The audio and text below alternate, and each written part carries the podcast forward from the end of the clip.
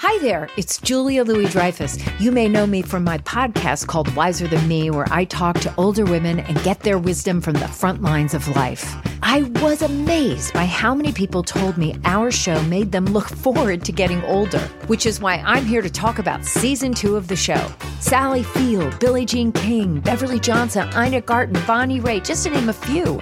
All hail old women. Wiser Than Me season two is out now from Lemonada Media.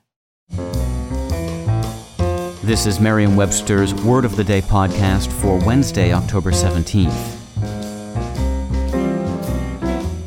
Brought to you by the new Merriam Webster's Advanced Learners English Dictionary, designed for students and teachers of English as a second language.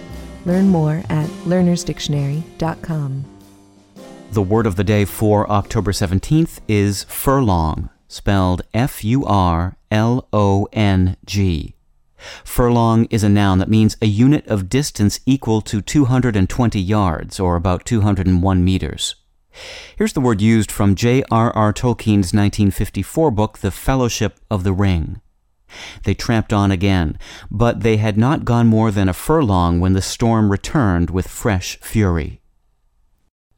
The word furlong is an English original and can be traced back to Old English, the word furlang, a combination of the noun furh, meaning furrow, and the adjective lang, meaning long. Though now standardized as a length of 220 yards, or about one eighth of a mile, the furlong was originally defined less precisely as the length of a furrow in a cultivated field.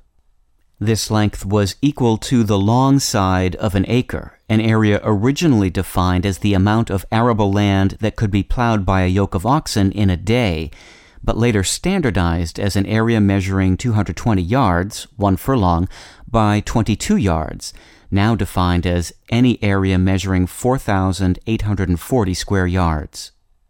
In contemporary usage, the word furlong is often encountered in references to horse racing. I'm Peter Sokolowski with your word of the day. Visit the all new learnersdictionary.com, the ultimate online home for teachers and learners of English. A free online dictionary, audio pronunciations, custom study lists, and interactive exercises are available now at learnersdictionary.com.